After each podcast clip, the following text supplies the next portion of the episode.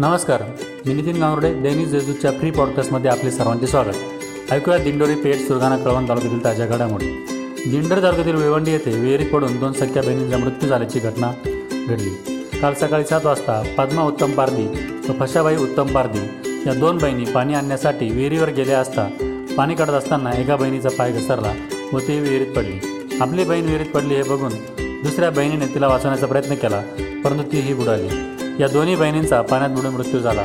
या घटनेची दिंडोरी पोलीस शाळेत नोंद करण्यात आली आहे. पेठ तालुक्यातील गोवंडी येथे एक हजार शिधापत्रिकांचे वाटप.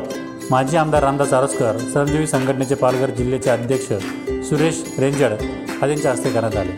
शिधापत्रिका मिळाल्याने अनेक आदिवासी कुटुंबांना अन्नधान्य मिळण्याचा मार्ग मोकळा झाला आहे. त्यामुळे आदिवासी कुटुंबांनी समाधान व्यक्त केले आहे. कळवण तालुक्यातील देसराणे येथे बँक ऑफ महाराष्ट्राची इंटरनेट कर सेवा बंद असल्यामुळे येथील व्यवहार बंद पडले आहे. येथील खातेदारांना त्यामुळे मनस्ताप सहन करावा लागला आहे. देसराने येथे बी एस एन एलचा टॉवरही बंद असल्यामुळे भ्रमणध्वनी वापरणाऱ्या ग्राहकांनाही मोठ्या अडचणींचा सामना करावा लागत आहे.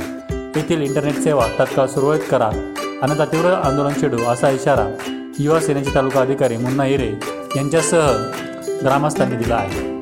दिंडोर तालुक्यातील पालखेड बांधारा वन्नरवाडी खेडगाव परिसरात गेल्या दोन ते तीन दिवसांपासून बिबट्याने धुमाकूळ घातला आहे. बिबट्या रात्रीच्या वेळेस परिसरातील पाळीव कुत्रे शेळ्या वासरे फस्त करीत आहेत. परिसरातील अनेक नागरिकांना बिबट्याने दर्शन दिले आहे.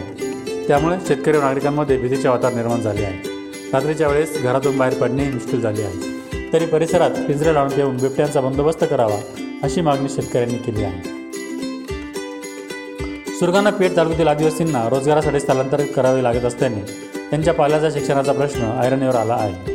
सुरगाणा तालुक्यातील एकसष्ट अडुसष्ट महसुली गावे आहेत वाड्यापाड्या तीनशेच्या आसपास आहे. या सर्व गावातून रोजगारासाठी आदिवासी बांधवांनी स्थलांतर केले आहे. त्यामुळे गावे ओस पडले असून पालण्याच्या शिक्षणाचा प्रश्न मात्र आता चर्चेत आला आहे. दिंडोरी तालुक्यातील साठ ग्रामपंचायत निवडणुकीचे निकाल लागल्यानंतर गावागावातील सदा संघर्षाचे राजकारण काही अंश थंड पडले होते. परंतु सोमवारी ग्रामपंचायत सरपंच पदाचे निवड असल्याने वातावरण तप्त झाले आहे. बहुमतासाठी सदस्य फोडाफोडीच्या राजकारणाला वेग आला असून सरपंच पदाची माळ नेमकी कोणाच्या गळ्यात पडते याकडे ग्रामस्थांचे लक्ष लागलेले आहे. अनेक सदस्य अज्ञातस्थळी रवाना झाल्यामुळे अनेक प्रमुख पॅनल प्रमुखांचा गोंधळ पाहण्यास मिळत आहे. निवड सरपंच पदाची निवडणूक झाल्यानंतरच खऱ्या अर्थाने सदस्यांचे कल कळणार असल्याने ग्रामस्थ या निवडीकडे लक्ष ठेवून आहेत.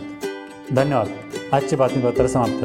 इतरही ताज्या बातम्या वाचण्यासाठी दैनिक देशदूतच्या देशदूत डॉट कॉम या वेबसाईटला सबस्क्राईब करा.